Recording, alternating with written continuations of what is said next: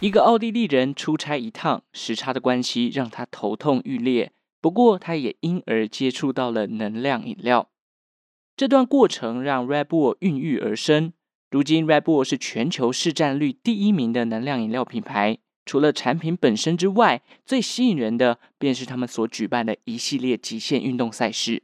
虽然 Red Bull 是奥地利品牌，但故事得从泰国开始说起。Hello，大家好，欢迎收听周报时光机，我是主持人派翠克。一个礼拜的收听红利已经过去了，也算是收获不少啦。很多的新听众来留言给我鼓励哦，当然也有旧听众。今天节目的尾声呢，再来一一唱名，感谢大家。那也因为这一波的冲刺哦，周报时光机的下载数，哈哈，两年终于突破六位数了啦，终于达成一个新的里程碑哦。欢迎大家来鼓励鼓励我哦。虽然有些人跟我一样是做两年的。他们早就已经七位数、八位数，而且可能业配也接不完啊，广告插入这个也是就风生水起。但我还在刚好刚突破六位数，真心是蛮羡慕的啦。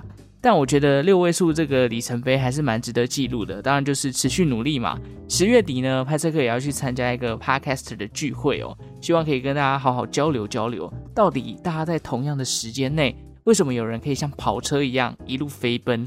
那我却像是走路一样，慢慢的上升呢。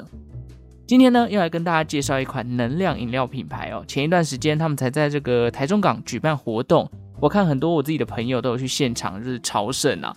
那这个能量饮料，我自己公司的桌上目前还摆着一瓶。我心想，哪天下午真的是累到不行，眼皮快要合起来的时候，就要开始来喝一波。它就是强调给你一堆翅膀的 Red Bull。在开始介绍 Red Bull 之前呢，我们先来聊聊何谓能量饮料好了。那在这边，派翠克可以呼吁大家记得追踪周报时光机的 IG。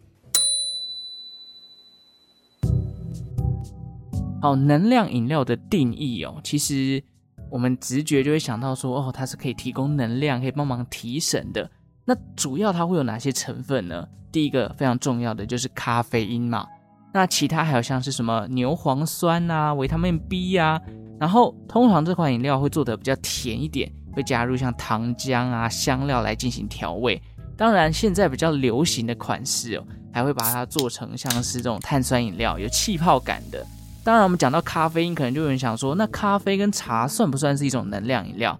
我觉得还是有点不一样哦。其实所谓的能量饮料，大部分的这个容量都普遍的比茶来的少，就是可能一杯才两百 ml。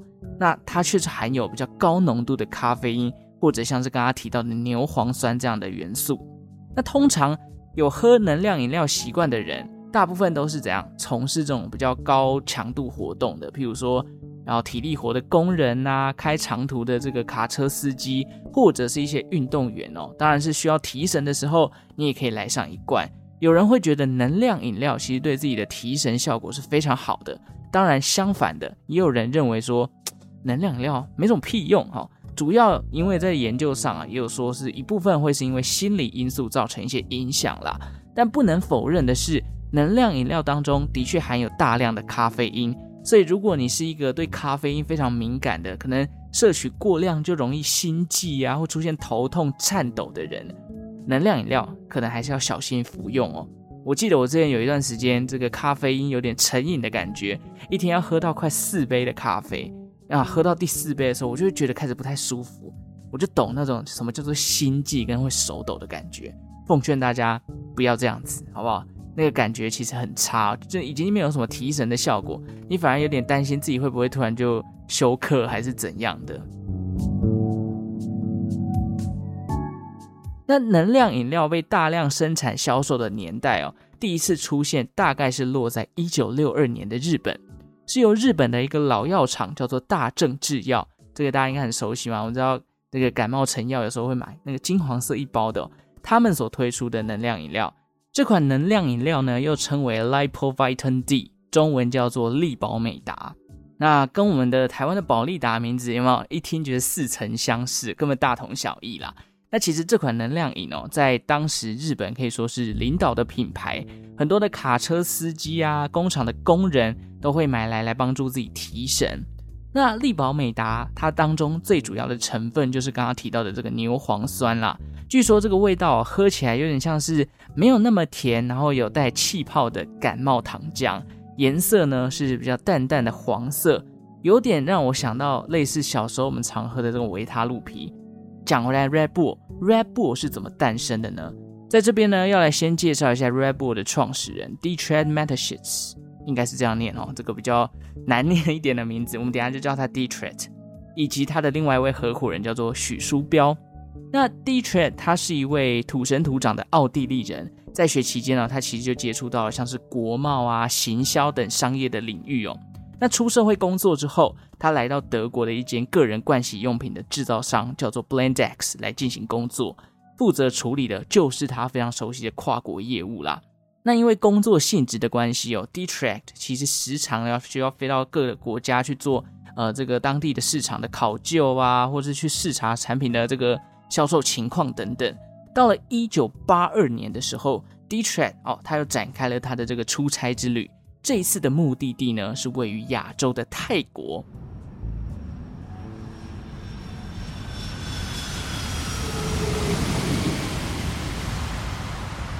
那奥地利跟泰国之间哦，有五个小时的时差啦。那当然，因为这个出差的工作非常的繁忙哦，Dietrich 在落地进入泰国的这个领地的时候，还没有来得及调整时差，就要赶紧上工了。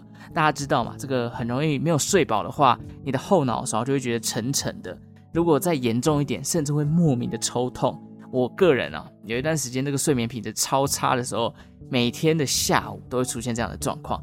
那 Dietrich 为了让自己打起这个精神啊，他在泰国的这个商店里面品尝到了一款在当地已经非常火红的能量饮料，叫做 Cracking Dane。哦，这个是要弹舌，但我弹不起来。没想到这款能量饮料的效果出乎意料的好，嗯，Dietrich 他的这个头痛啊瞬间就消失了，时差的问题呢也迎刃而解。那他在泰国期间哦，为了要避免自己又因为太过忙碌啊、太过劳累。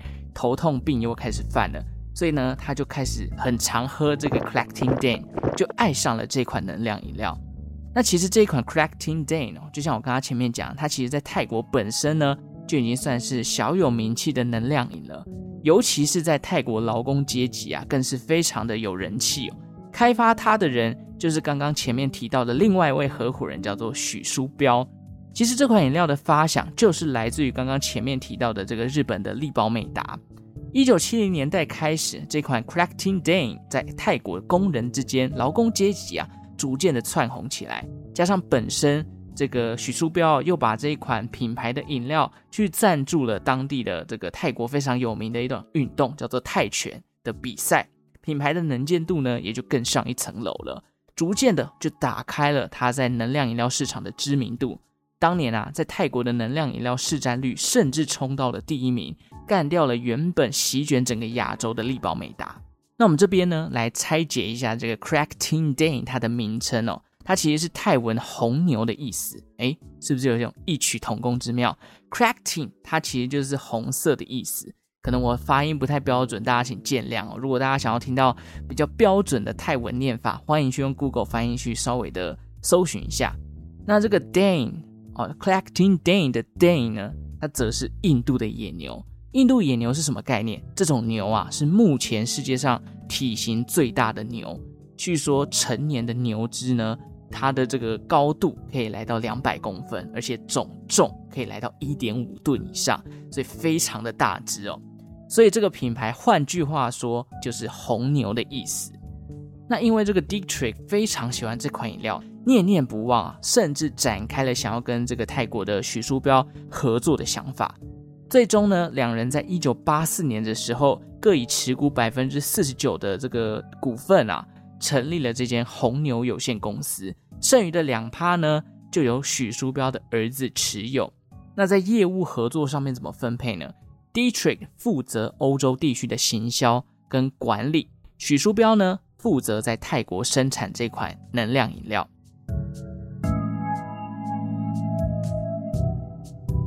两个人合作，一九八四年成立了公司，直到了一九八七年的四月，红牛的能量饮料产品才正式的在奥地利推出。大家会想说，哎，成立了三年才推出产品，这是什么样的一个概念哦？主要是因为呢，打的市场不一样。我们知道这个 Dietrich 他是学过国贸的嘛，所以他非常知道在地化行销的重要。那当然，红牛跟这个 Crack Tin Dan 虽然都是出自于同一个人之手，可是，在不同地区的行销上面就非常的不一样。好比说，泰国版的这个 Crack Tin Dan 啊，它本身的甜度比较高，而且它是没有打气泡进去的。反而红牛啊，降低了它的甜度之外呢，还加入了所谓的碳酸氢钠，也就是打造成这种气泡感，喝起来像汽水的这种清爽的感觉。到了一九九二年哦，红牛开始席卷整个欧洲地区，产品进军到了像是匈牙利啊、斯洛维尼亚。到了一九九七年，更是横跨了大西洋，来到了美国。之后更迈进了中东地区。那根据彭博社的数据，Red Bull 它在二零二一年的时候，整年度总共卖出了九十八亿罐的能量饮料，收获了大约九十二亿的美元。而且这个卖出的数据哦，其实很厉害，每年是逐年增加的。如果按照现在富比士的富人排行榜，Dietrich 它的排名呢，目前是在第七十五名。拥有的净资产大概是一百九十亿美金，折合台币呢，大概就是五千七百亿左右啦。好，大概交代完 Red Bull 的这个主要的它的发展哦，那大家可能就会好奇说，那到底是什么样的原因跟行销策略可以帮助 Red Bull 这款饮料卖成这个样子呢？这就不得不说，其实早年接触过国贸行销这个领域的。Dietrich 啊，确实帮助到他自己在这个生意上面的发展啊。由于奥地利跟泰国的风土民情不是太相同，加上一个欧洲一个亚洲嘛，所以针对这个口味的部分做调整之外，他连包装跟锁定的客群也有所不同哦。一九六零年代的泰国呢，其实正经历所谓的工业化时代，蓝领阶级跟劳工的人口比较多，当时也是这个泰国经济起飞的一个黄金时期。不过，奥地利相对发展的比较早嘛，那普遍没有那么多人接触到劳力密集型的工作，因此打这个劳工好朋友这个策略啊，其实在奥地利上面可能就发展不太起来。所以在 Dietrich 的眼里，他觉得，嗯，我如果要在呃奥地利推行 Red Bull 这样的能量饮料，我不能打劳工阶级，于是他就想要转换一下他的行销策略，改以年轻族群的形象产生哦。那 Dietrich 他锁定的就是奥地利的年轻族群，而且他的行销方式不是透过告诉你这款饮料有什么功能啊，它可以帮你提神什么的，哦，这太 low 了。他反而是提供年轻人免费的 Red Bull，而且告诉他们说，诶，我这款能量饮料，我这款汽水非常适合拿来套酒，不管是加进 Vodka 还是加到 Whisky 里面，都可以让你有产生新的口感。那这招呢，就让很多年轻人对于 Red Bull 这款饮料。感到非常的有兴趣，很快的就在年轻族群里面传开了，因为大家都想尝试看看哦。你说加到酒里面会很好喝，那我就来试试看这个套酒之后的口感到底好不好。再来呢，Dietrich 还在当时啊租了很多年轻人喜爱的车子，就是之前派翠克有介绍过的 Mini 汽车，他会把 Mini 汽车的外观呢涂装全部改成 Red Bull，开始在城市里面哦开始这样移动啊来做行销，那效果也非常的好。Red Bull 光是在推出产品的1987年，也就是第一年呢，它就卖出了一百万罐的成绩。而且这个品牌进军美国的1997年，它光是这个十年间的时间啊，它就已经从一年卖一百万到每天卖出一百万的这个等级的跃升哦，它风靡了整个欧洲地区。